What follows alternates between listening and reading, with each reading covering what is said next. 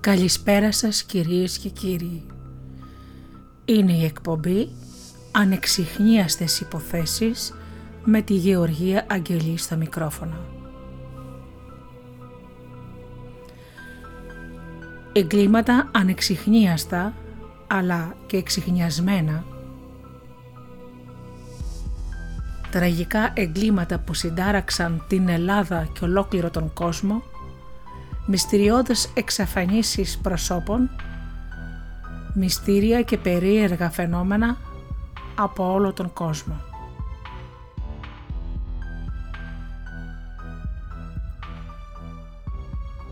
Ξεκινάμε με ένα τραγούδι και αμέσως μετά με τη σημερινή μας υπόθεση.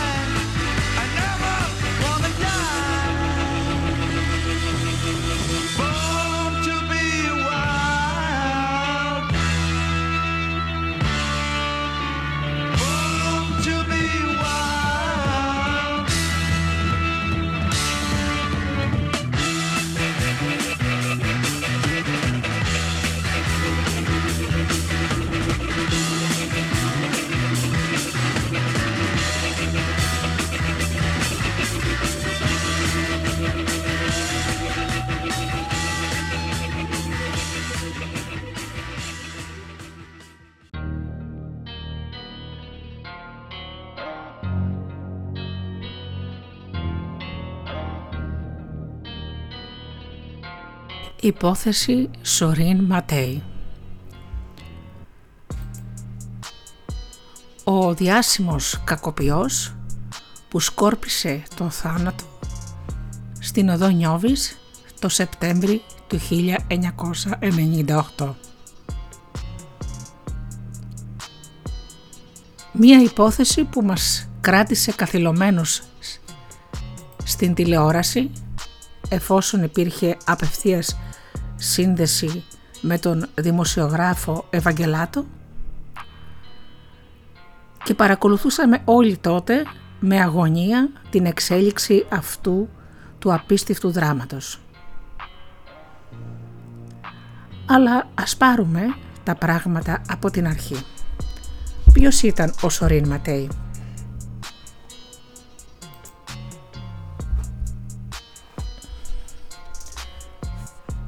Ο Σορίν Ματέι ήταν Ρουμάνος κακοποιός, ο οποίος είχε δραπετεύσει και εισέβαλε στην πολυκατοικία της οδού Ινιώβης και ζήτησε να μιλήσει με το Sky τότε με τον δημοσιογράφο Νίκο Ευαγγελάτο.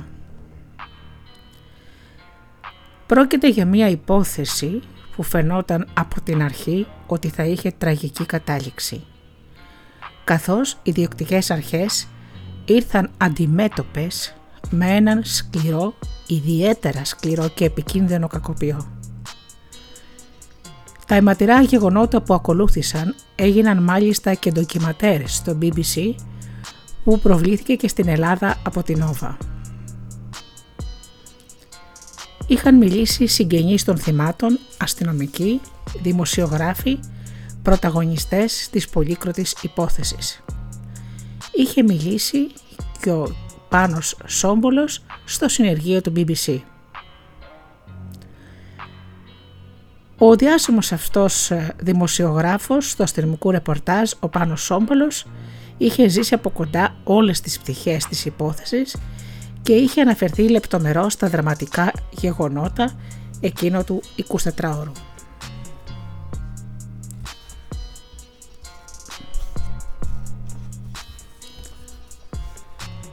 Στην υπόθεση εκείνη, ο πρωταγωνιστής, ο Σορίν Ματέι, ήταν ένας άνθρωπος αποφασισμένος για όλα, που δεν φοβόταν τον κίνδυνο και είχε συνηθίσει να τα παίζει όλα κορώνα γράμματα. Ήταν 26 χρονών. Γεννήθηκε το 1972 στη Ρουμανία.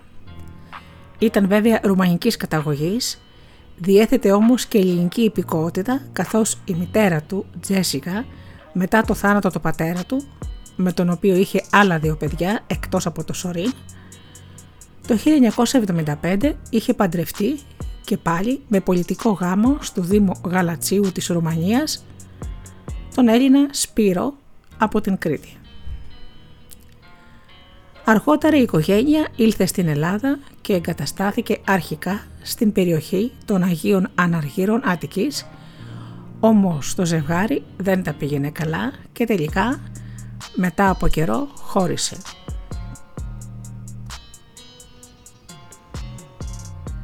Καιρό αργότερα τα αδέλφια έμεναν μόνα τους σε ένα υπόγειο στη λεωφόρο Αλεξάνδρες. Από την εποχή εκείνη, σε ηλικία 15 ετών, ο Σορίν άρχισε να απασχολεί τις αστυνομικές αρχές με διάφορες πράξεις του κυρίως μικροαδικήματα. Μία δικαστής και επιμελήτρια ανηλίκων είχαν επισκεφθεί τότε τη μητέρα του Σορίν ενημερώνοντάς την για την κακή κατάσταση των δύο παιδιών της και ειδικότερα του Σορίν, για τον οποίο της επισήμαναν ότι βρισκόταν σε ηθικό κίνδυνο. Σύμφωνα μάλιστα με τις εκθέσεις της δικαστικού και της επιμελήτριας, η Τζέσικα Ματέι δεν επέδειξε ιδιαίτερο ενδιαφέρον ενώ δεν ήθελε με κανέναν τρόπο να πάρει μαζί της στο σπίτι του Σορίν. Έκανε φανερό δηλαδή ότι δεν ήταν διατεθειμένη να θυσιάσει τη δική της ζωή για τα παιδιά της. Ο Σορίν στο μεταξύ χωνόταν όλο και βαθύτερα στην παρανομία αφού σε διάστημα 5 ετών απασχόλησε 11 φορές την υπηρεσία ανηλίκων της ασφάλειας Αττικής. Το παιδί είχε πάρει πλέον τον δικό του δρόμο και η έλλειψη οικογενειακής ταλπορής το έσπροχνε διαρκώς προς παραβατικές συμπεριφορές. Ακολούθησαν διάφορες εγκληματικές πράξεις και καταδίκες από τα ελληνικά δικαστήρια, ενώ χαρακτηριστικό είναι το γεγονός πως είχε καταφέρει να αποδράσει πέντε φορές από αστυνομικές υπηρεσίες και κρατητήρια.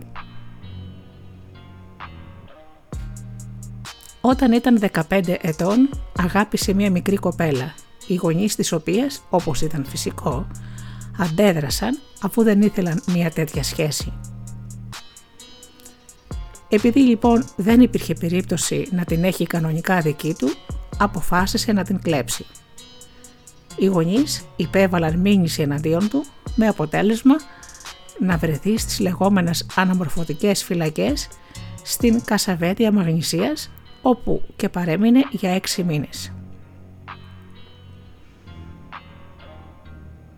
Εκεί διδάχτηκε πολλά γιατί όπως έλεγε ένας άλλος κακοποιός με διαπρεπή θέση στο εγκληματικό πάνθεον αυτά τα αναμορφωτήρια της παλιές εποχές αποτελούσαν στην πραγματικότητα φυτόρια εγκλήματος παρά τις προσπάθειες που έκαναν οι αρμόδιοι να βοηθήσουν τα παιδάκια που έφταναν εκεί.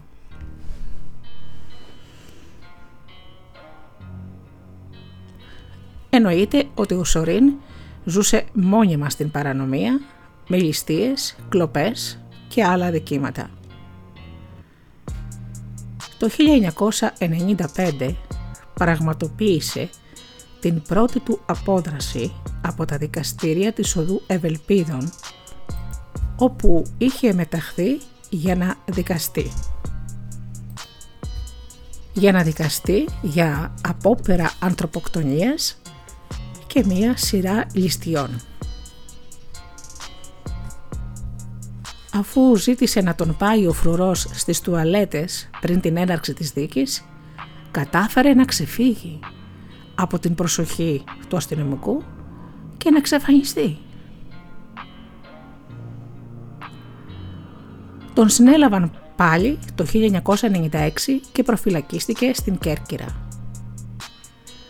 Στις 10 Μαρτίου, εκμεταλλευόμενος μια φασαρία που έγινε εκεί, κατάφερε να αποδράσει μαζί με άλλους φυλακισμένους.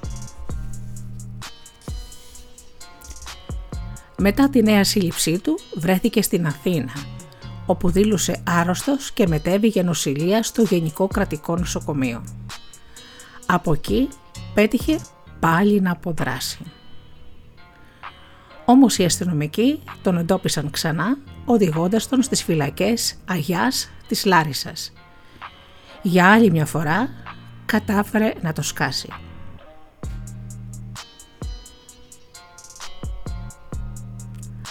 Αρχές Μαΐου του 1997 έπεσε σε μπλόκο αστυνομικών της άμεσης δράσης. Συνελήφθη και οδηγήθηκε στον Κορυδαλό ως προφυλακιστέος, ενώ αργότερα και λόγω της συμπεριφοράς του τον μετέφεραν για νοσηλεία στο ψυχιατρικό κατάστημα. Τον Ιούλιο του 1998 αποφασίστηκε η μεταγωγή του στις φυλακές του Αγίου Στεφάνου έξω από την Πάτρα, ενώ όμως βρισκόταν στο τμήμα μεταγωγών πατρών, κατάφερε για ακόμα μια φορά να θραπετεύσει.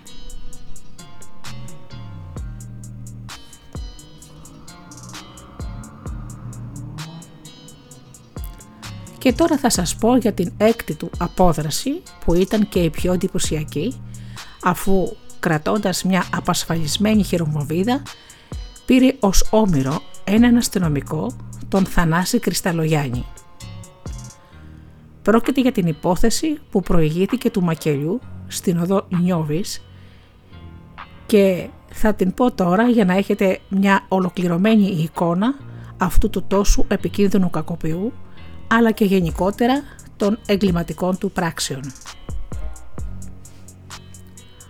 Αυτή η ομοιρία ξεκίνησε λοιπόν και εξελίχθηκε ως εξής. Στις 2 και 4 το πρωί της 5ης Σεπτεμβρίου του 1998 στην ερέτρια της Εύβοιας πραγματοποιήθηκε απόπειρα ληστείας και ανθρωποκτονίας από δύο άτομα σε βάρος του επιχειρηματία Κωνσταντίνου Βαλκάνου, 42 ετών, την ώρα που αυτός επέστρεφε στο σπίτι του. Ο ένας από τους δύο δράστες χρησιμοποίησε αναισθητικό σπρέι και πυροβόλησε τρεις φορές τον Βαλκάνο στα πόδια προκαλώντας του εισάριθμα διαμπερή τραύματα με αποτέλεσμα ο επιχειρηματίας σοβαρά τραυματισμένος να διακομιστεί για νοσηλεία στο Γενικό Κρατικό Νοσοκομείο Χαλκίδας. Ειδοποιήθηκε η αστυνομία και αργότερα η ασφάλεια Χαλκίδας. Συνέλαβε αρχικά ως ύποπτο τον Παναγιώτη Χαλεπά, ο οποίος κατά την εξέτασή του παραδέχτηκε ότι συμμετείχε στην απόπειρα ληστείας και στην απόπειρα ανθρωποκτονίας στην Ερέτρια, κατονομάζοντας ως αυτούργο ένα άτομα με το μικρό όνομα Βαγγέλης, κάτοικο Αθηνών, επί της οδού Αχαρνών, ο οποίος όπως αποδείχτηκε αργότερα δεν ήταν άλλος από τον διαβόητο κακοποιό Σορίν Ματέι. Αστυνομικοί της ασφάλειας Καλκίδας μαζί με τον Χαλεπά ήλθαν εν συνεχεία στην Αθήνα για τον εντοπισμό και τη σύλληψη του Βαγγέλη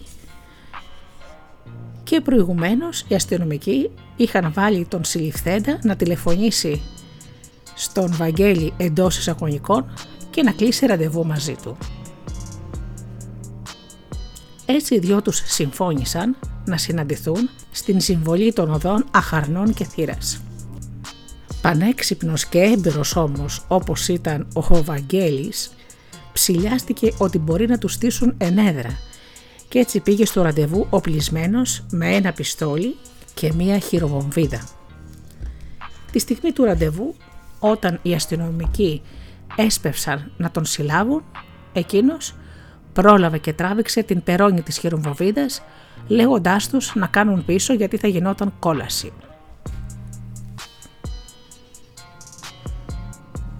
Τη στιγμή εκείνη περνούσε ένα γιο ταχύ επιβατικό αυτοκίνητο στο οποίο επέβαιναν μία γυναίκα με δύο μικρά παιδιά. Με την απειλή του πιστολιού και της χειρομοβίδας, ο Ματέι σταμάτησε το αυτοκίνητο με σκοπό να το οδηγήσει ο ίδιος για να διαφύγει, κρατώντας τη γυναίκα με τα δύο παιδιά ως ομήρους. Ο αστεφύλακας Θανάσης Κρυσταλλογιάννης της Ασφάλειας Χαλκίδες, που συμμετείχε στην επιχείρηση στο άκουσμα της πρόθεσης του δράση, ευνηδιάστηκε και του έκανε την εξής πρόταση. Άφησε ελεύθερη τη γυναίκα με τα παιδιά και πάρε με εμένα όμηρο. Ο δράστης προς στιγμήν δεν απάντησε. Αλλά τελικά δέχτηκε να απελευθερώσει τη γυναίκα με τα παιδιά και κράτησε ως όμηρο τον αστυνομικό. Σταματώντας ένα άλλο γιοταχή αυτοκίνητο, μάρκας Λάντσια εξανάγκασε τον οδηγό του να βγει έξω και ύστερα με την απειλή πάντα του πιστουλιού και της χειρομβομβίδας διέταξε τον αστυνομικό Όμηρο να οδηγήσει εκείνος στο αυτοκίνητο ενώ ο ίδιος κάθεσε δίπλα του και του έλεγε ποια διαδρομή να ακολουθήσει. Κατευθύνθηκαν προς το τέρμα Αχαρνών και συγκεκριμένα βγήκαν στην Εθνική Οδό Αθηνών Λαμίας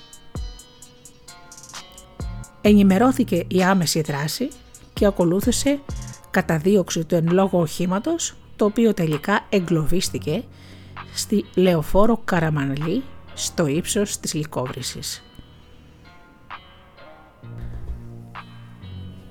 Στο μέρος εκείνο κατέφθασαν αμέσως ανώτατοι αξιωματικοί της αστυνομίας, δύο εισαγγελείς και τρεις ειδικοί επιστήμονες της αστυνομίας, ένας ψυχίατρος και δύο ψυχολόγοι που από τις πολύ ώρες διαπραγματεύσεις διαπίστωσαν ότι είχαν να αντιμετωπίσουν ένα άτομο με ψυχοπαθητική προσωπικότητα, αδίστακτο και ιδιαίτερα επικίνδυνο. Ο Ματέι φαινόταν αποφασισμένος να δολοφονήσει τον αστυνομικό αν κάτι πήγαινε στραβά. Ενώ σε κάποια φάση του εγκλωβισμού του είχε πυροβολήσει δύο φορές με το 45 εναντίον των αστυνομικών που τον είχαν περικυκλωμένο. Καθώς και μία φορά εναντίον μοτοσικλέτας χωρίς όμως να υπάρξουν θύματα.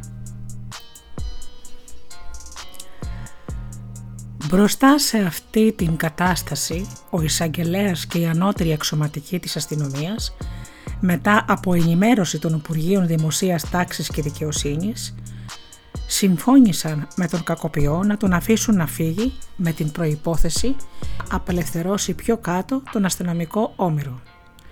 Έτσι, στις 10 το βράδυ δόθηκε εντολή στις αστυνομικές δυνάμεις να μην ενεργήσουν και να αφήσουν το αυτοκίνητο να αποχωρήσει με τον οπλοφόρο και τον όμηρο.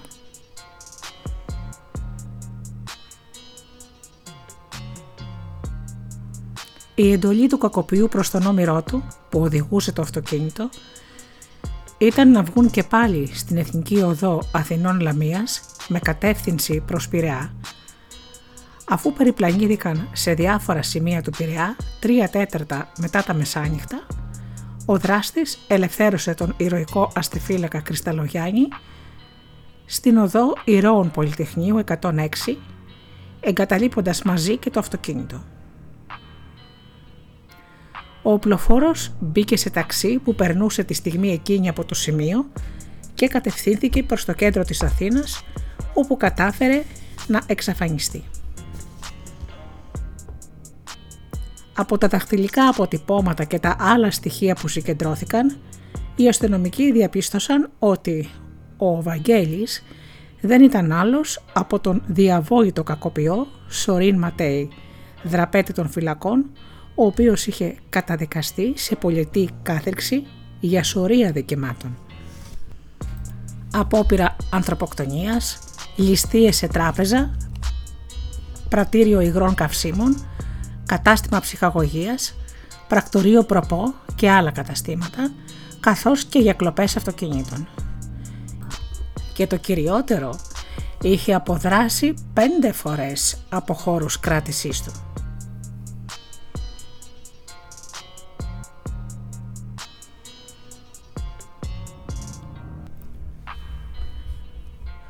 Και τώρα πάμε στο θρίλερ της οδού Νιώβης. Βέβαια, οι αναλύσεις για το φοβερό αυτό θρίλερ είναι δουλειά ειδικών και όχι δική μου βέβαια. Εγώ απλώς θα αναφέρω γεγονότα που έγιναν εκείνη τη βραδιά όπως τα συνέλεξα από την έρευνά μου. Ο καθένας σας ας βγάλει τα δικά του συμπεράσματα. Εκείνη η βραδιά ήταν μαρτυρική για όλους τους δημοσιογράφους, καθώς υπήρχε έλλειψη ενημέρωσης και ο καθένας έδινε ό,τι πληροφορίες συγκέντρωνε χωρίς να μπορεί να τις διασταυρώσει με ασφάλεια.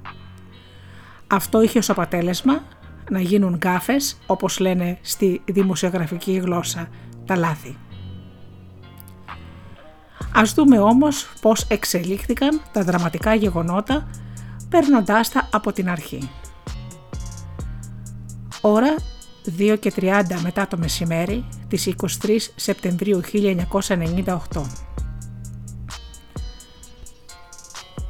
Στο τμήμα δίωξης ανθρωποκτονιών της ασφάλειας Αττικής τηλεφώνησε άγνωστος που δεν αποκάλυψε τα στοιχεία ταυτότητάς του δίνοντας πληροφορία ότι ο καταζητούμενος Σορίν Ματέι βρισκόταν σε διαμέρισμα επί της οδού Νιώβης 4 στην περιοχή της Αχαρνών. Οι αρμόδιοι αξιωματικοί της ασφάλειας αξιολόγησαν την πληροφορία ως σοβαρή και βάσιμη, συγκαλώντας αμέσως σύσκεψη ανώτατων και ανωτέρων αξιωματικών προκειμένου να εκπονηθεί σχέδιο επέμβασης και σύλληψης του καταζητούμενου και επικίνδυνου κακοποιού. Η πληροφορία διασταυρώθηκε αστραπιαία και οι αστυνομικοί γνώριζαν πλέον θετικά πως ο Ματέι βρισκόταν σε υπόγειο διαμέρισμα με μία φίλη του, την Πινελόπη Αθανασοπούλου, κάνοντας χρήση ναρκωτικών. Οι πληροφορίες που συγκεντρώθηκαν στη συνέχεια ανέφεραν ότι ο καταζητούμενος ήταν οπλισμένος έχοντας μάλιστα στην κατοχή του και χειρομομβίδα. Εγημερώθηκε η ηγεσία της αστυνομίας και ο τότε αρχηγός Θανάσης Βασιλόπουλος λόγω της σοβαρότητας της υπόθεσης έδωσε εντολή να χρησιμοποιηθούν στην επιχείρηση και οι μονάδες των ΕΚΑΜ που είναι εκπαιδευμένες στην αντιμετώπιση εξαιρετικά επικίνδυνων καταστάσεων και βεβαίως διαθέτουν και τον σχετικό εξοπλισμό. Καταστρώθηκε ειδικό σχέδιο ευνηδιαστικής επέμβασης που ανάμεσα στα άλλα προέβλεπε τα εξής.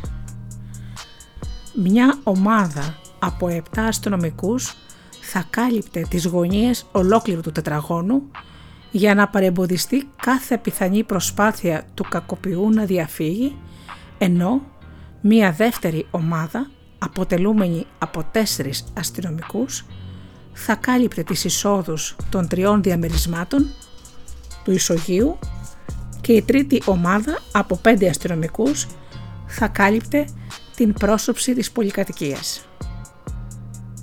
Τέταρτη ομάδα τεσσάρων αστυνομικών θα εισερχόταν αθόρυβα στον ακάλυπτο χώρο και θα παρήχε τη συνδρομή της στην ομάδα εφόδου μόλις αυτή θα εισέβαλε στο διαμέρισμα. Μια πέμπτη τέλος ομάδα από πέντε αστυνομικούς με επικεφαλής τον αστυνόμο Μάτσικα τον ΕΚΑΜ θα επιχειρούσε τη σύλληψη του Ματέη στο διαμέρισμα. Είχαν περάσει περίπου 3,5 ώρες από τη στιγμή που δόθηκε η πρώτη πληροφορία. Γύρω στις 6 το απόγευμα είχαν φτάσει ήδη στην περιοχή οι αστυνομικές δυνάμεις, ο αρμόδιος εισαγγελέας και άλλοι 70 αστυνομικοί πέραν εκείνων που θα λάμβαναν μέρος στην επιχείρηση. Αυτοί οι 70 αστυνομικοί αναπτύχθηκαν στους γύρω δρόμους προκειμένου να αποφευθεί οποιοδήποτε κίνδυνος για αθώους πολίτες. Στη συνέχεια ένας από τους αστυνομικούς της πέμπτης ομάδας χτύπησε την πόρτα του διαμερίσματος και κάλεσε τον Σορίν Ματέι να παραδοθεί. Αυτό ήταν το πρώτο λάθος της αστυνομίας που έχασε έτσι την ευκαιρία να ευνηδιάσει τον κακοποιό. Τη στιγμή εκείνη ο Σορίν βρισκόταν ξαπλωμένος στο κρεβάτι με τη φίλη του, τελώντας και οι δύο υπό την επίρρεια ηρωίνης, είχαν κάνει χρήση περίπου ένα τέταρτο νωρίτερα, όπως προέκυψε πιο μετά, και μόλις άκουσε τη φωνή του αστυνομικού, πετάχτηκε από το κρεβάτι, άρπαξε την χειρομβομβίδα από το τσαντάκι του, τράβηξε την περόνη και την απασφάλισε. Στη συνέχεια επιχείρησε να διαφύγει από τον ακάλυπτο χώρο, βλέποντας όμως τους αστυνομικούς που ήταν ήδη παρατεταγμένοι εκεί, οπισθοχώρησε και κλείστηκε πάλι στο διαμέρισμα. Τότε η ομάδα εφόδου των αστυνομικών εισέβαλε στον χώρο και έβγαλε εσπερσμένα έξω τη φίλη του Ματέη για να μην κινδυνεύσει. Ο αστυνόμος Μάτσικας όρμησε πάνω στον κακοποιό προσπαθώντας να πιάσει το χέρι που κρατούσε την χειροβοβίδα, όμως εκείνος πρόλαβε να την περάσει στο άλλο χέρι κρατώντας την σφιχτά. Έμπειρος και αδίστακτος όπως ήταν μάλιστα, ο κακοποιός την είχε ήδη απασφαλίσει όπως προαναφέρθηκε, έτοιμος να σκορπίσει τον θάνατο και την καταστροφή.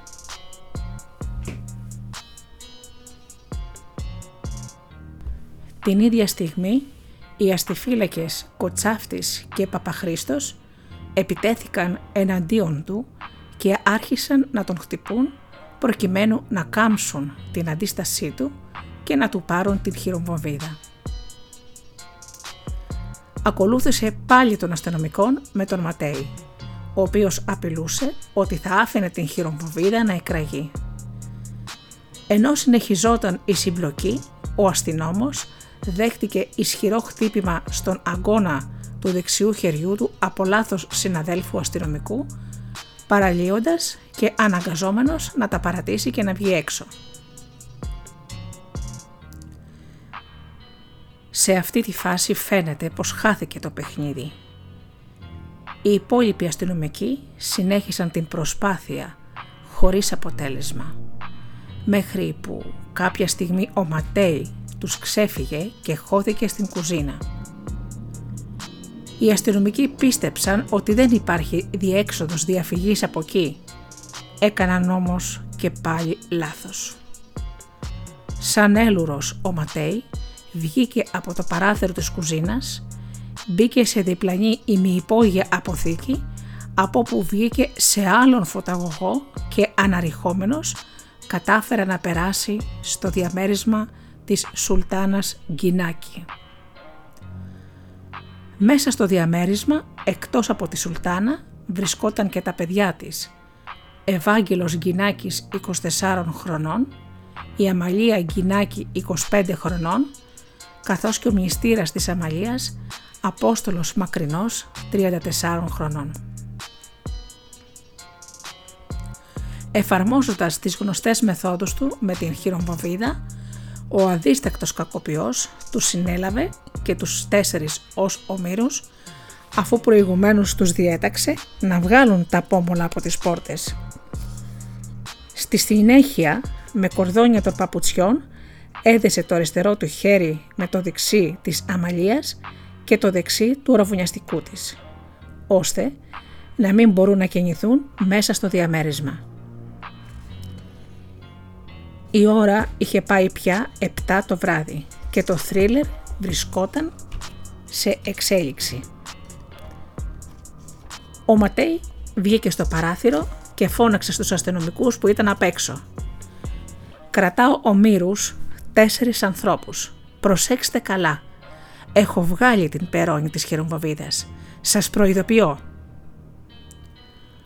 Ακολούθησε αναδιάταξη των αστυνομικών δυνάμεων ενώ ο τότε διευθυντής της ασφάλειας Θεόδωρος Παπαφίλης ενημέρωσε για τις εξελίξεις τον Αττικάρχη Παναγιώτη Γεωργακόπουλο, ο οποίος έφτασε και αυτός στο σημείο. Εν τω μεταξύ, στο υπόγειο διαμέρισμα της φίλης του Ματέη βρέθηκε αυτοσχέδια περώνη με αποτέλεσμα κάποιοι να πιστέψουν πως η χειρομβομβίδα που κρατούσε, απασφαλισμένη ο κακοποιός, ήταν ψεύτικη. Ο Παπαφίλης πλησίασε το διαμέρισμα με τους ομήρους και ζήτησε από τον κακοποιό να τους αφήσει ελεύθερους, διαβεβαιώνοντάς τον ότι ο ίδιος δεν επρόκειτο να κινδυνεύσει. Την ίδια διαβεβαίωση έδωσε και ο εισαγγελέας που παρίστατο, αλλά ο αδίστακτος κακοποιός δεν καταλάβαινε τίποτα. Ερχόμαστε τώρα στη συνομιλία του κακοποιού με τον τηλεοπτικό σταθμό Sky που κράτησε 4 ώρες περίπου με πολλές αντιδράσεις και άλλα επακόλουθα. Λίγο μετά τις 7 ο Ματέι τηλεφώνησε μέσα από το διαμέρισμα της οικογένειας Γκινάκη στον τηλεοπτικό σταθμό Sky και ζήτησε να μιλήσει με τον παρουσιαστή του κεντρικού δελτίου ειδήσεων, τον γνωστό δημοσιογράφο Νίκο Ευαγγελάτο. Αρχικά η τηλεφωνήτρια τον συνέδεσε με τον Διευθυντή Ειδήσεων και Ενημέρωσης, τον επίσης γνωστό και έμπειρο δημοσιογράφο Σταμάτη Μαλέλη. Ο Σταμάτης Μαλέλης, ενήμερος για τις εξελίξεις, προσπάθησε να τον πείσει να απελευθερώσει τους ομήρους. Ταυτόχρονα κατάλαβε πως ο Ματέι δεν ήταν καλά και ότι τελούσε υπό την επίρρεια ναρκωτικών. Όπως και να είχε, ο Σορίν αρνήθηκε και επέμενε να τον βγάλουν στον αέρα για να μιλήσει με τον Νίκο Ευαγγελάτο. Τελικά ο Μαλέλης αφού συνονοήθηκε με τον παρουσιαστή τον συνέδεσε με το στούντιο. Ο δημοσιογράφος αρχίζει να συνομιλεί με τον κακοποιό εξακολουθώντας την προσπάθεια που είχε αρχίσει ο Μαλέλης να τον πείσει να αφήσει τους ομήρους και να παραδοθεί και εκείνος όμως ήταν ανένδοτος. Και μάλιστα κάποια στιγμή και ενώ είχε ανοιχτεί τη γραμμή για αρκετή ώρα είπε στον Νίκο Ευαγγελάτο πως ήταν μισοτελειωμένος από την ηρωίνη, πως ήταν τραυματισμένος και πονούσε το κεφάλι του. Σε άλλη φάση του έλεγε ότι δεν είχε δυνάμεις να κρατήσει την χειροβοβίδα στα χέρια του και φυσικά ο Νίκος Ευαγγελάτος έκανε υπεράνθρωπες προσπάθειες να τον πείσει να απελευθερώσει τους ομήρους που δεν του έφταιγαν σε τίποτα. Όμως ο κακοποιός δεν έδειχνε καμία διάθεση. Η ώρα περνούσε και η κατάσταση δεν φαινόταν να καλυτερεύει. Με τον Ματέι να είναι συνδεδεμένος με τον τηλεοπτικό σταθμό. Ο διευθυντής της ασφάλειας Αττικής, Θεόδωρος Παπαφίλης, συνομίλησε μαζί του χωρίς αποτέλεσμα και ύστερα ξαναπροσπάθησε με τον αντιεισαγγελέα παρόντα διαβεβαιώνοντας τον Ματέι ότι δεν επρόκειτο να πάθει τίποτα.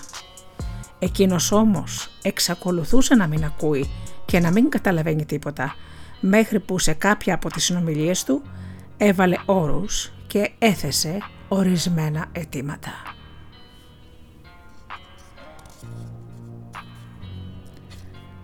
Συγκεκριμένα ζήτησε 500.000 δολάρια, ένα πιστόλι γεμάτο, ένα αυτοκίνητο μάρκας Porsche και φαρμακευτικό υλικό για να περιποιηθεί τα τραύματά του.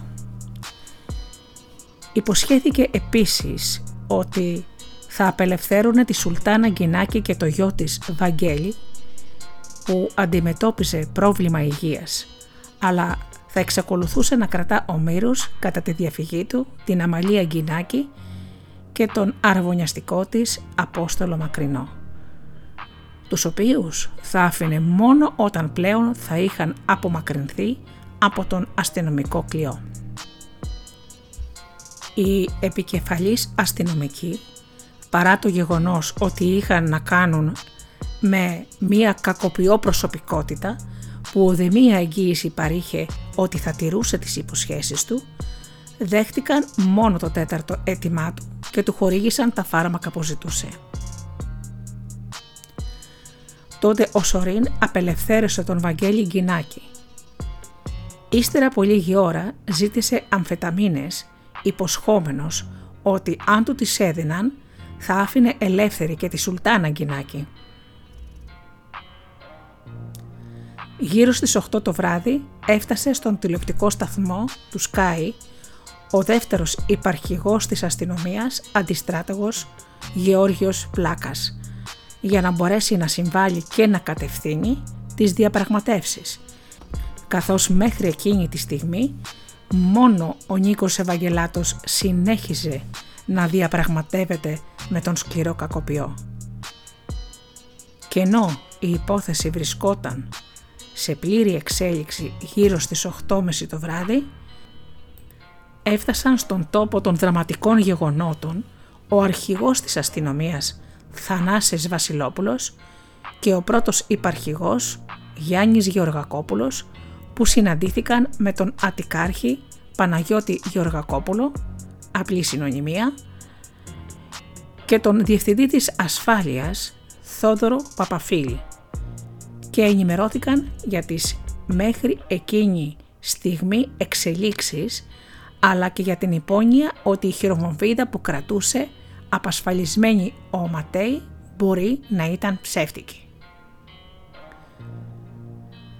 Εδώ θα πρέπει να πω ότι νωρίτερα η φίλη του κακοποιού Πινελόπη, εξεταζόμενη από τους αστυνομικούς, ανέφερε ότι το προηγούμενο βράδυ είχε ακούσει συνομιλία του Σορίν με κάποιον γνωστό του σχετικά με ανενεργή χειρομοβίδα που είχε χρησιμοποιήσει σε άλλη περίπτωση στο παρελθόν. Από τη συγκεκριμένη συνομιλία η κοπέλα έβγαλε το συμπέρασμα ότι αυτή η χειρομβοβίδα που κρατούσε ο φίλος της μπορεί να ήταν ψεύτικη. Εν συνεχεία, ο αρχηγός Θανάσης Βασιλόπουλος ήλθε σε επαφή με τον Ματέη και του πρότεινε για μια ακόμη φορά να αφήσει ελεύθερους τους ομήρους εγγυόμενος ότι δεν θα πάθαινε τίποτα. Ο κακοποιός αρνήθηκε και πάλι και φυσικά θα πρέπει να πούμε ότι από την ώρα της άφηξής του είχε αναλάβει την όλη επιχείρηση ο αρχηγός της αστυνομίας, ο οποίος αφού συζήτησε με άλλους αξιωματικούς, κατέστρωσαν από κοινού νέο σχέδιο δράσης και αποφάσισαν να πραγματοποιηθεί έφοδος για την απελευθέρωση των τριών ομήρων και τη σύλληψη του Ματέη. Η έφοδος θα γινόταν τη στιγμή που θα του έδαιναν τις αμφεταμίνες που είχε ζητήσει.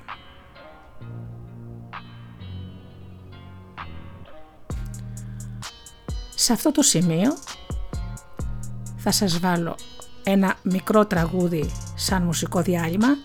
Αμέσως μετά ακολουθούν αποσπάσματα τις συνομιλίες του Σορίν Ματέι με τον Νίκο Ευαγγελάτο και τους αστυνομικούς και βεβαίως θα συνεχίσω την αφήγηση μετά τα αποσπάσματα.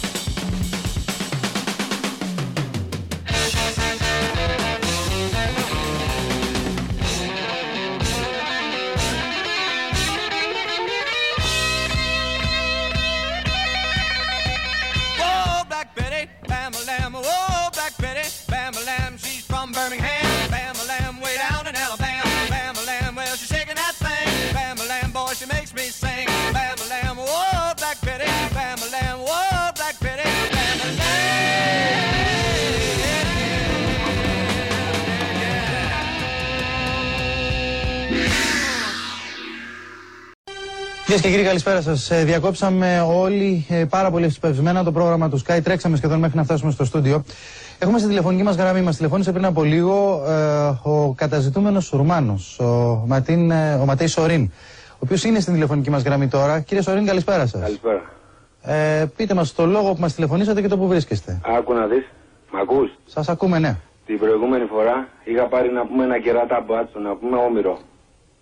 Ακούς; Σας ακούμε. Θα ήθελα μόνο να ναι. είστε λίγο πιο συγκρατημένοι στις εκφράσεις. Την προηγούμενη φορά σεβαστήκανε πολύ τη ζωή του ναι. και ανοίξανε τον δρόμο και έφυγα. Τώρα σε αυτή την περίπτωση έχω να πούμε τέσσερις ομήρους. Και έχω εγκλωβιστεί να πούμε σε ένα σπίτι, να μην στην αχαρνών από πάνω. Εσείς αυτή τη στιγμή βρίσκεστε μέσα σε ένα σπίτι και έχετε ομήρους δύο γυναίκες και δύο παιδιά; Ναι.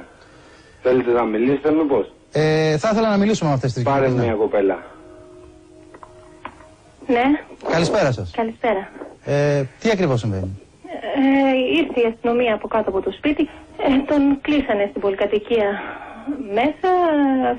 Δεν τον γνωρίζατε εσείς αυτόν τον άνθρωπο; Ε, όχι βέβαια. Ε, πόσοι είσαστε μέσα στο σπίτι αυτή τη στιγμή; Τέσσερις. Τέσσερις. Εσείς και ποιοι άλλοι; Εγώ, αραβωνιαστικός μου, η μητέρα μου και ο αδερφός μου. Θα μας πείτε το όνομά σας παρακαλώ. Αμαλία Γκινάκη. Τα υπόλοιπα ονόματα των ομήρων; Μακρινός Αποστόλης, Σουλτάνα Γκινάκη και Ευάγγελος Γκινάκης. Ε, είστε, το επαναλαμβάνω για να το καταλάβουν όλοι όσοι μας παρακολουθούν, ο άνθρωπος που απήγαγε πριν από 15 ημέρες στον αστυνομικό Ναι. ε, και καταφέρατε να ξεφύγετε από τον κλειό της αστυνομίας. Ναι. Θέλετε, ε, κύριε Σωρή, να μας πείτε το τι ακριβώς έχει συμβεί από την αρχή για να καταλάβουμε όλοι τι έχει γίνει.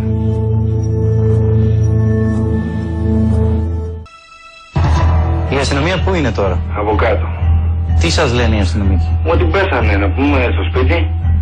Με κρατήσανε λίγο, με χτυπήσαν το κεφάλι με τα περίστροφα.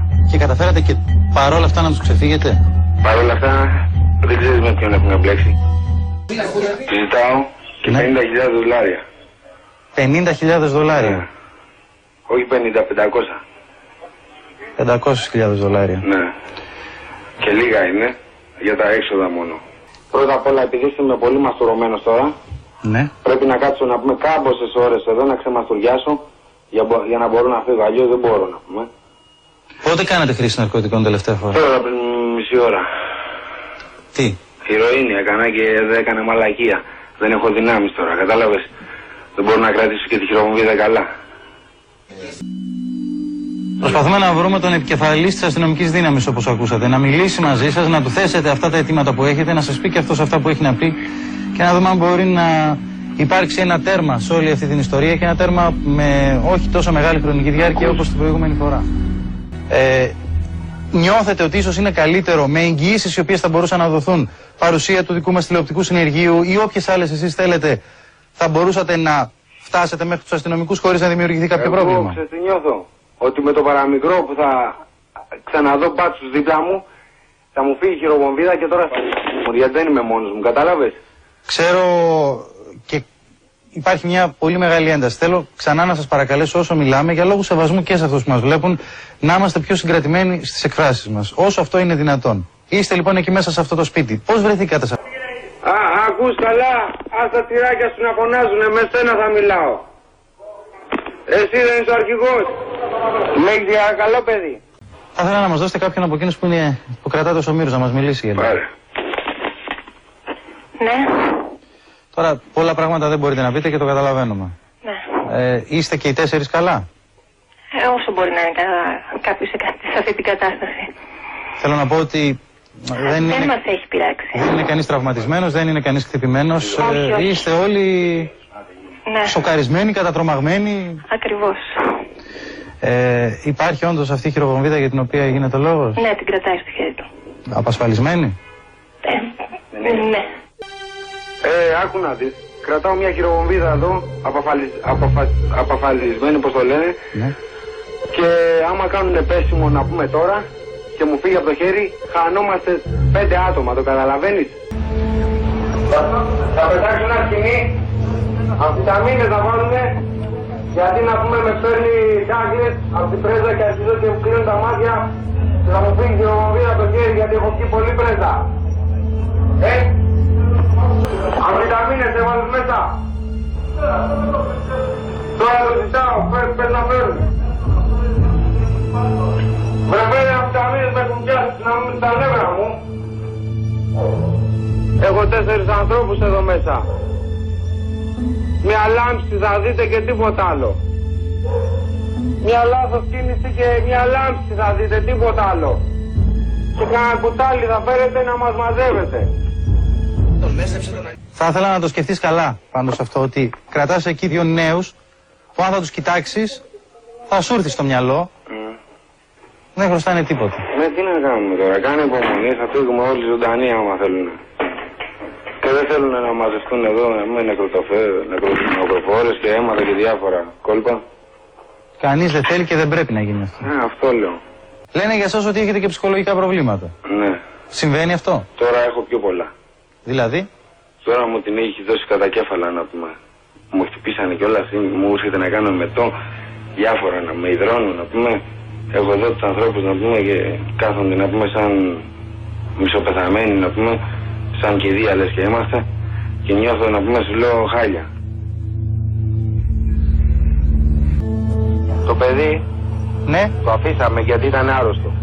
Νομίζω ότι κάνατε πολύ καλά. Ναι, για να δείτε ότι υπάρχει να πούμε ευαισθητοποίηση εδώ να πούμε και ότι δεν είμαστε έτσι όπως τα λέτε. Το παιδί που βρίσκεται τώρα, γιατί φτάσατε να βουτήξετε μέσα στην παρανομία. Γιατί είναι μακρύ το χέρι μου.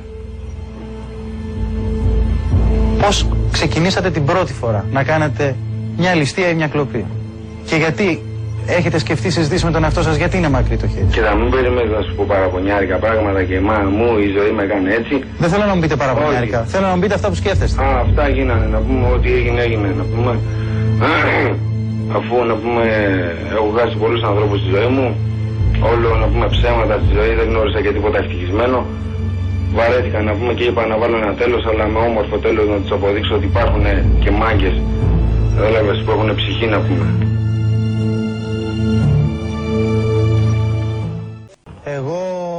Αυτό που λέω είναι ότι τη γιαγιά πρέπει να την αφήσεις. Θα την αφήσω, αλλά όχι τώρα.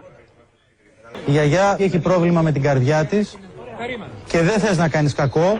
Είπες ότι είσαι άντρας και το έχεις δείξει και το έχεις αποδείξει. Αυτή τη γυναίκα που δεν χρωστάει τίποτα, εσύ πρέπει να την πιέσεις να φύγει. Θα την Για να- αφήσω, σου είπα αργότερα. Πότε αργότερα; Αργότερα. Έχετε σκεφτεί ότι αυτοί οι άνθρωποι που είναι κοντά σας είναι πρόσωπα και έχουν και κάποιους συγγενείς. Μπορεί να έχουν παιδιά, μπορεί να έχουν ανθρώπους που τους αγαπάνε. Ναι. Γιατί θέλετε να σκορπίσετε πόνο σε όλους αυτούς τους ανθρώπους που εσείς τον νιώσατε τον πόνο, χάσατε δικούς σας ανθρώπους; Κυρίες και κύριοι, ε, βγαίνουμε ξανά εκτάκτο στον αέρα. Ο Δημήτρης Ανάσανα μας έχει ζητήσει το λόγο από το σημείο που γίνονται όσα γίνονται απόψε. Δημήτρη, τι ακριβώς έχει γίνει; Και η Ρο Καριοφίλη εκεί. Η Ρο, πού βρίσκεσαι; Νίκο, κυρίες και κύριοι, βρίσκομαι ακριβώς στη συμβολή Φυλή και Νιώδη, τόσο οι άντρε ε, της ΕΚΑΜ, αλλά και της ΣΥΜΕΤ και κυρίως οι άντρε των ανθρωποκτονιών γνωρίζουμε πολύ καλά πως έχουν μπει μέσα στην πολυκατοικία, μέσα στην υποδομή στην οποία. Για να δούμε αν μπορούμε να συνδεθούμε με τον ε, Ματέι, με τον Ματέι Σορίν. Κύριε Σορίν, μας ακούτε; Έχουμε πάντα μια ανοιχτή τηλεφωνική γραμμή. Μιλούσαμε με αυτόν τον άνθρωπο μέχρι πριν λίγο. Να κάνουμε λίγο ησυχία να δούμε τι συμβαίνει.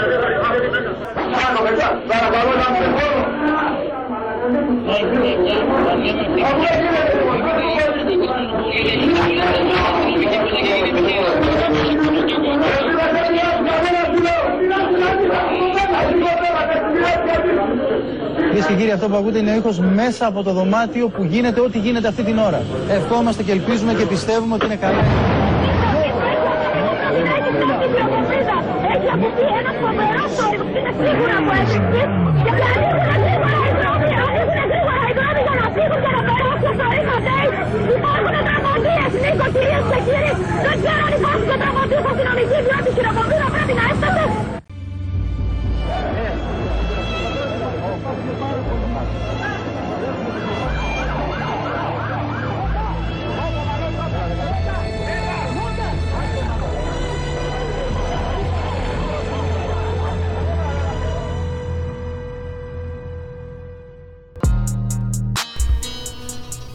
Νομίζω ότι ήταν όλα πολύ ανατριχιαστικά.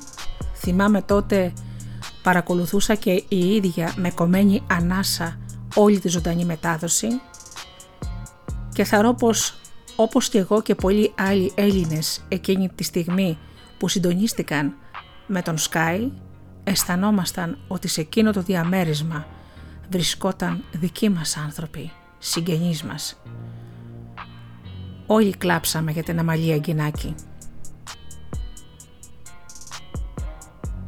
Συνεχίζω λοιπόν με την αφήγηση.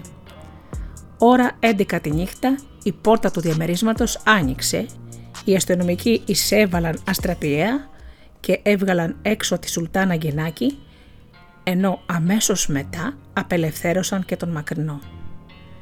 Την ίδια στιγμή ο κακοποιός τράβηξε στην αγκαλιά του την Αμαλία Γκινάκη και πριν προλάβουν οι αστυνομικοί να του πιάσουν τα χέρια, αυτός έβαλε την χειρομβοβίδα που κρατούσε με το δεξί του χέρι στο λαιμό της κοπέλας και φώναξε «Θα τη ρίξω και θα σκοτωθούμε όλοι».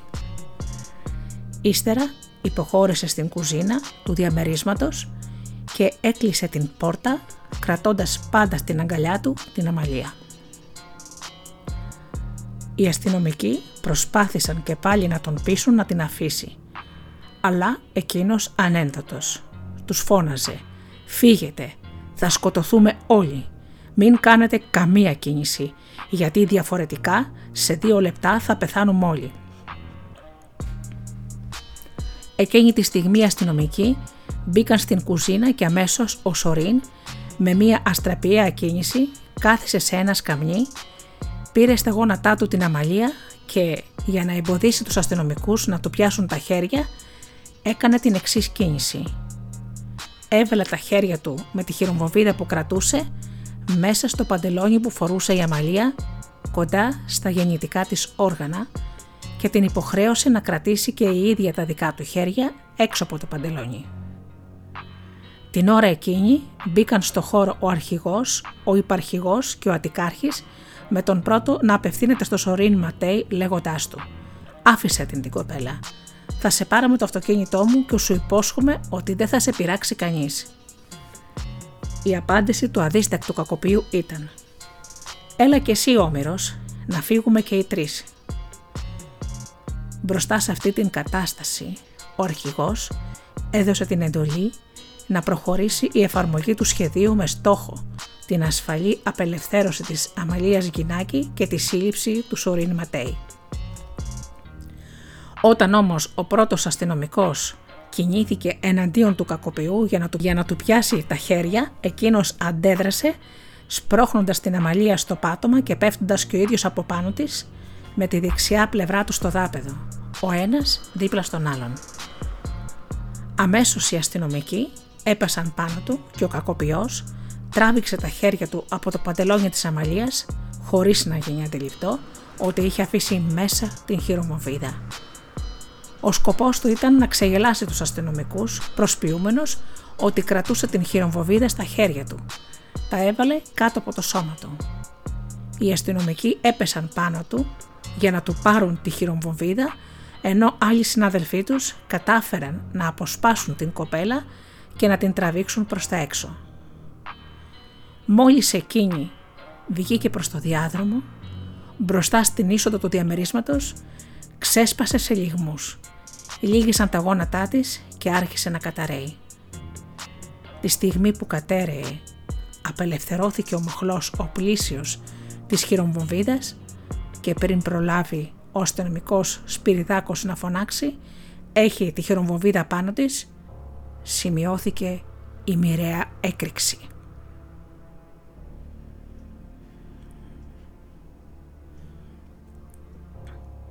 Από την έκρηξη της χειρομβομβίδας τραυματίστηκε βαρύτατα η Αμαλία Γκινάκη. Διακομίστηκε στο νοσοκομείο Ερυθρός Σταυρός καθώς και οι αστυνομικοί Νίκος Μαρκόπουλος και Γιώργος Παλιούρας, οδηγός του αρχηγού της αστυνομίας, οι οποίοι μεταφέρθηκαν στο 401 στρατιωτικό νοσοκομείο. Το τραύμα του Παλιούρα ήταν σοβαρότερο από του συναδέλφου του και χρειάστηκε να το κόψουν το ένα πόδι με αποτέλεσμα να μείνει ανάπηρος για όλη του τη ζωή. Ελαφρότερα τραυματίστηκαν ο αρχηγός της αστυνομίας Θανάσης Βασιλόπουλος, ο υπαρχηγός Γιάννης Γεωργακόπουλος, ο Ατικάρχης Παναγιώτης Γεωργακόπουλος, ο αστυνομικός διευθυντής Βασίλης Τσιατούρας και οι αστιφύλακες των ΕΚΑΜ Χρήστος Γεωργογιάννης και Χρήστος Ελευθερίου.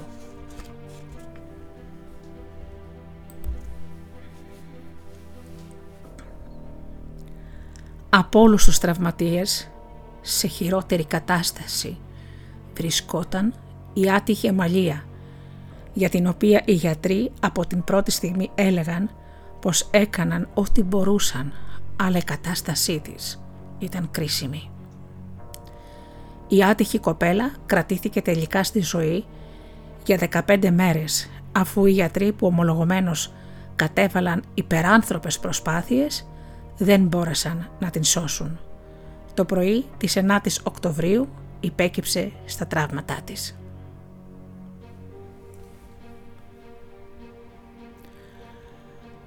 Ο Σορίν Ματέι αμέσως μετά την έκρηξη διακομίστηκε και αυτός τραυματισμένος στον Ερυθρό Σταυρό και αργότερα στο Γενικό Κρατικό Νοσοκομείο Πειραιά στην Οικία.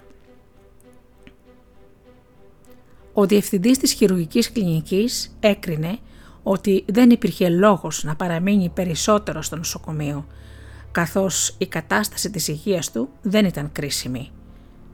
Όμως, όπως είπαν οι γιατροί του νοσοκομείου, ο κακοποιός βρισκόταν σε κατάσταση καταστολής λόγω της υπερβολικής δόσης υπνοτικών.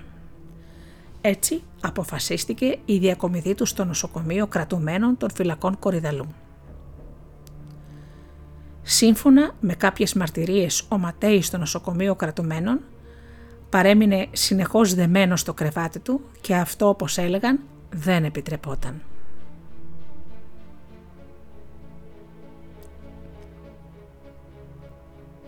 Στις 10.55 τη νύχτα της 26 Σεπτεμβρίου 1998, ο γιατρός υπηρεσίας Γιάννης Κούτρας, κρίνοντας ότι έπρεπε να διακόψει την καταστολή, πήγε στο θάλαμο κελί με μια νοσηλεύτρια, συνοδευόμενος από την εισαγγελέα και τον επόπτη φυλακών Κορυδαλού, Παναγιώτη Μπανταγιουζίδη. Μπαίνοντας όμως στο δωμάτιο, διαπίστωσαν ότι ο Σορίν Ματέι ήταν νεκρός. Όπως ήταν επόμενο, ξεσηκώθηκαν αντιδράσεις.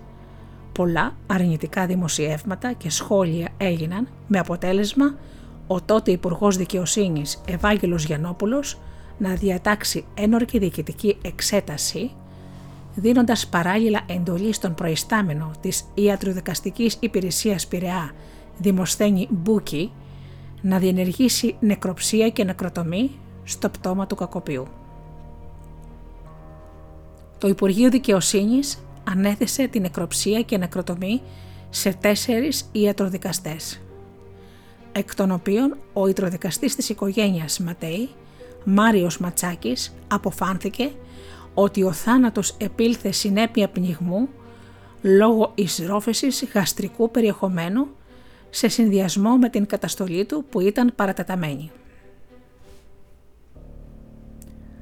Μετά τα δραματικά περιστατικά ασκήθηκε δίωξη εναντίον του αρχηγού της αστυνομίας Θανάση Βασιλόπουλου και άλλων αξιωματικών, αλλά στις 8 Μαΐου του 2000 το Συμβούλιο Πλημελιωδικών Αθηνών απάλαξε όλους τους αξιωματικούς.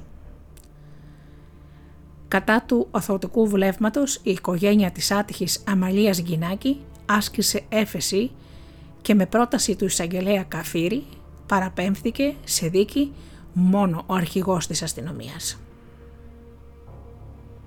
Το δικαστήριο επέβαλε στον Βασιλόπουλο ποινή φυλάκισης 12 μηνών στολή για ανθρωποκτονία εξαμελίας με το σκεπτικό ότι εσφαλμένα είχε εκτιμήσει πως η χειρομοβίδα που είχε τοποθετήσει ο κακοποιός Ματέη μέσα στο παντελονάκι της Αμαλίας Γκινάκη ήταν ψεύτικη και αυτή η εσφαλμένη εκτίμησή του είχε ως αποτέλεσμα το θάνατό της. Ο αρχηγός άσκησε έφεση και η υπόθεση εκδικάστηκε σε δεύτερο βαθμό τον Απρίλιο του 2005. Το πενταμελές εφετείο αθώωσε κατά πλειοψηφία τον αρχηγό αν και δύο μέλη του δικαστηρίου, οι εφέτες Πενιό Φίλιππα και Παρασκευή Καλαϊτζή, είχαν την άποψη ότι θα έπρεπε ο Θανάσης Βασιλόπουλος να κρυθεί ένοχος. Αθώση είχε προτείνει και ο εισαγγελέας της έδρας Ελευθέριος Πατσής.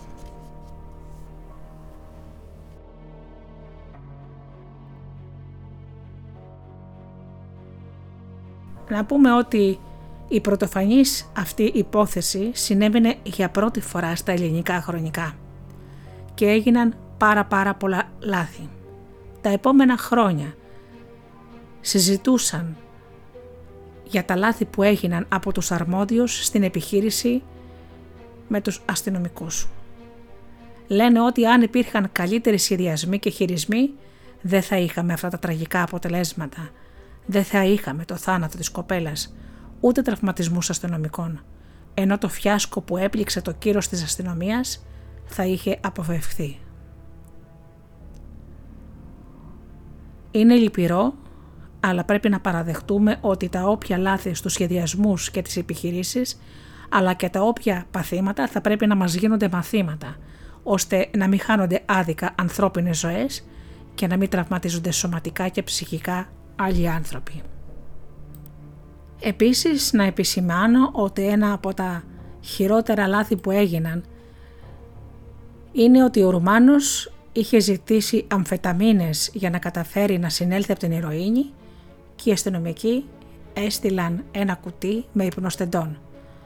Αλλά ο κακοποιός το κατάλαβε και έγινε έξαλλος και διέκοψε την επικοινωνία μαζί τους. Όπως ακούσατε και στο ηχητικό που βρήκα στο διαδίκτυο, έλεγε χαρακτηριστικά «Μια λάμψη θα δείτε μόνο και τίποτε άλλο». Επίσης να σημειώσω ότι οι αστυνομικοί παραδέχτηκαν ότι ο Νίκος Ευαγγελάτος είχε θετική συμμετοχή στην υπόθεση αφού είχε τον τρόπο να ερημεί τον κακοποιό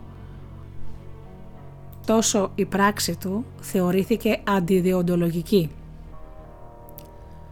Βεβαίως επιβλήθηκε στον Σκάι πρόστιμο 50 εκατομμυρίων δραχμών για την απευθείας μετάδοση και έκτοτε η νομοθεσία άλλαξε. Οι συγγενείς της αντικοχαμένης κοπέλας πήραν ένα χρηματικό ποσό σαν αποζημίωση, ωστόσο όλοι μας καταλαβαίνουμε ότι κανένα χρηματικό ποσό δεν φέρνει πίσω τον αγαπημένο σου άνθρωπο.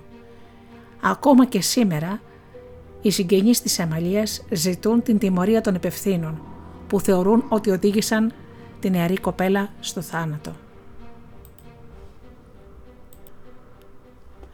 Πριν κλείσω την εκπομπή θα ήθελα να σας πω μερικά πράγματα για το ψυχοπαθητικό άτομο πράγμα που όπως ακούσαμε πιο πριν οι ειδικοί είχαν πει ότι η Σορίν Ματέη ήταν ψυχοπαθητική προσωπικότητα να σας πω μερικά λόγια για τον ψυχοπαθητικό.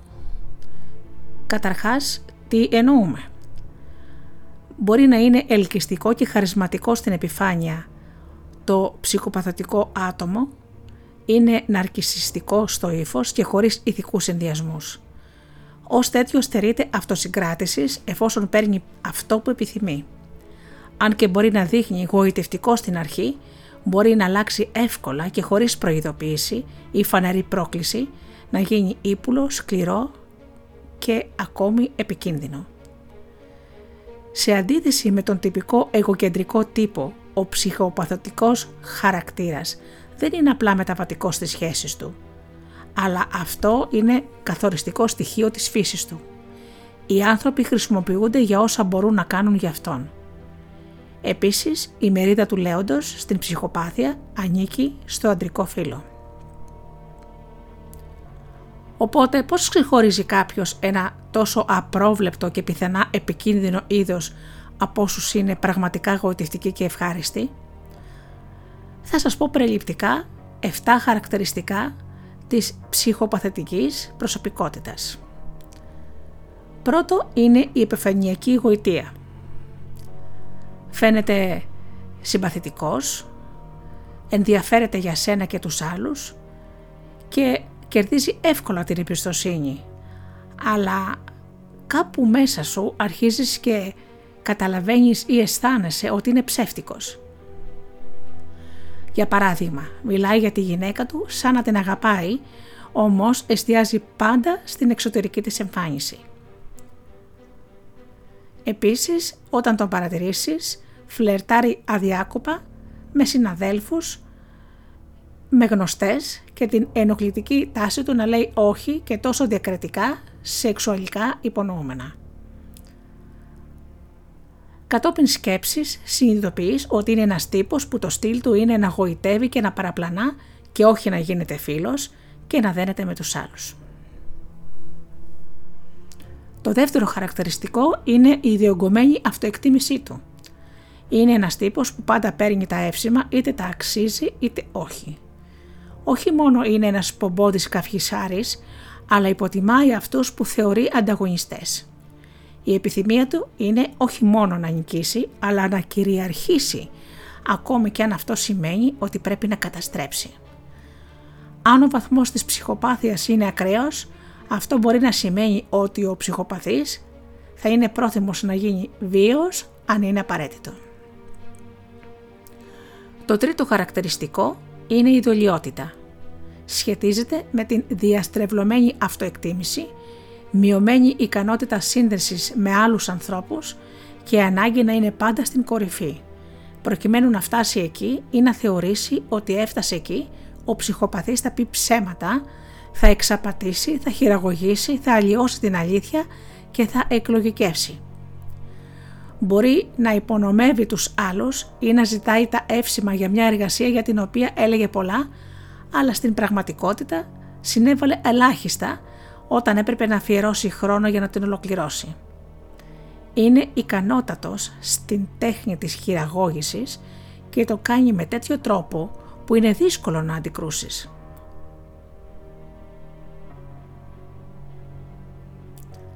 Τέταρτο χαρακτηριστικό. Ριχά συναισθήματα.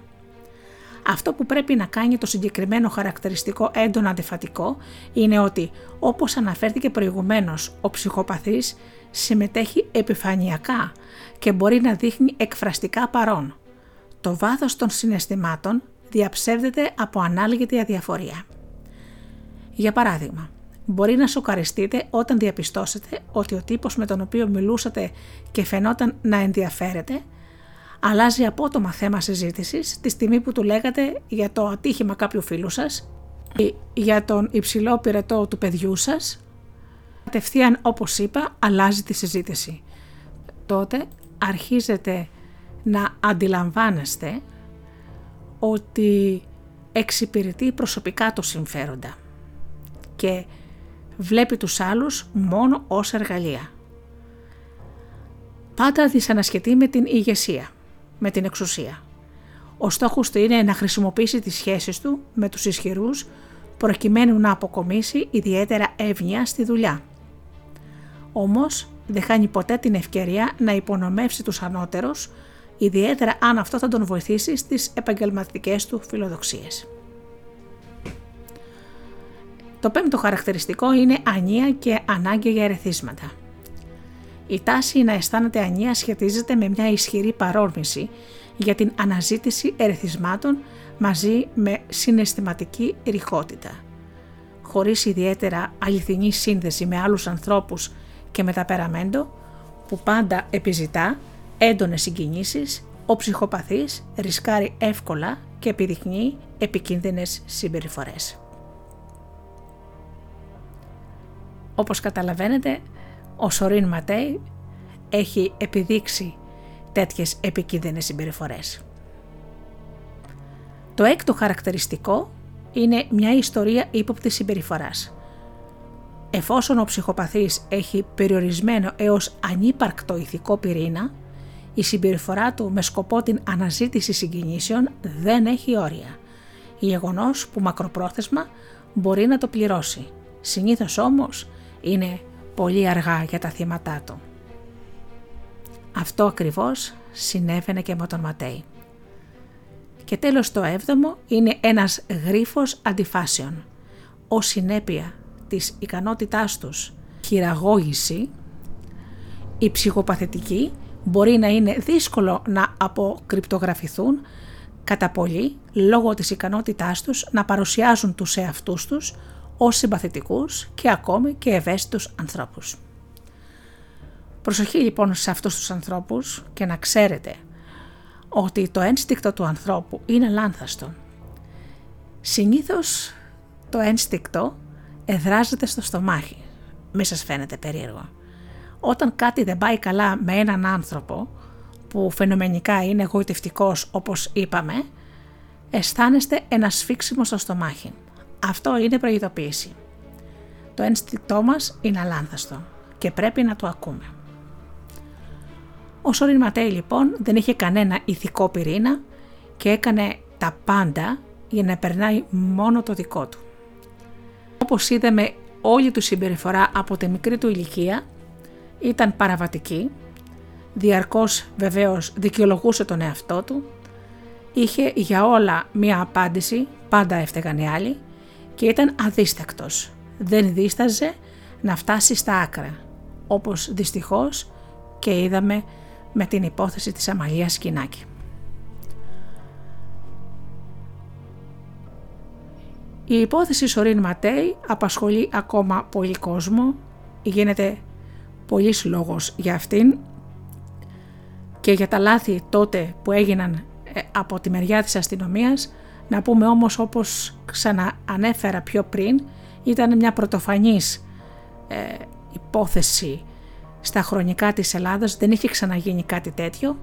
Βεβαίως όπως είπα άλλαξε η νομοθεσία και πλέον αυτό δεν πρόκειται να ξαναγίνει, δηλαδή ένας κακοποιός να μελάει σε απευθεία σύνδεση με την τηλεόραση και βεβαίως τώρα έχει άλλες μεθόδους η αστυνομία.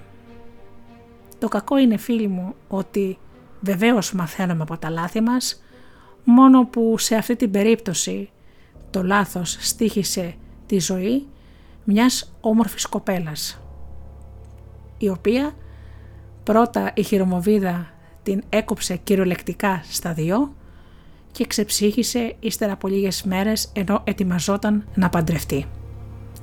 Ήταν ένα από τα τραγικότερα γεγονότα που συνέβησαν στην Ελλάδα.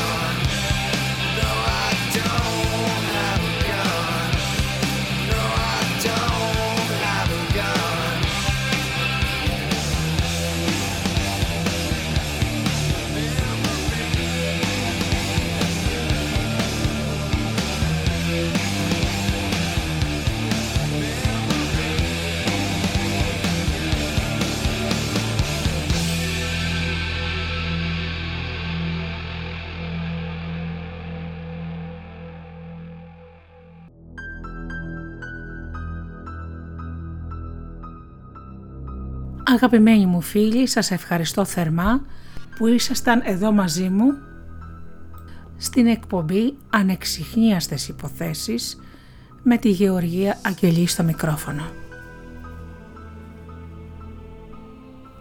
Ανανεώνω όπως πάντα το ραντεβού μας για την επόμενη εβδομάδα και ως τότε σας εύχομαι να περνάτε καλά, να είστε καλά και αγαπήστε τον άνθρωπο που βλέπετε κάθε μέρα στον καθρέφτη. Καλό σας βράδυ!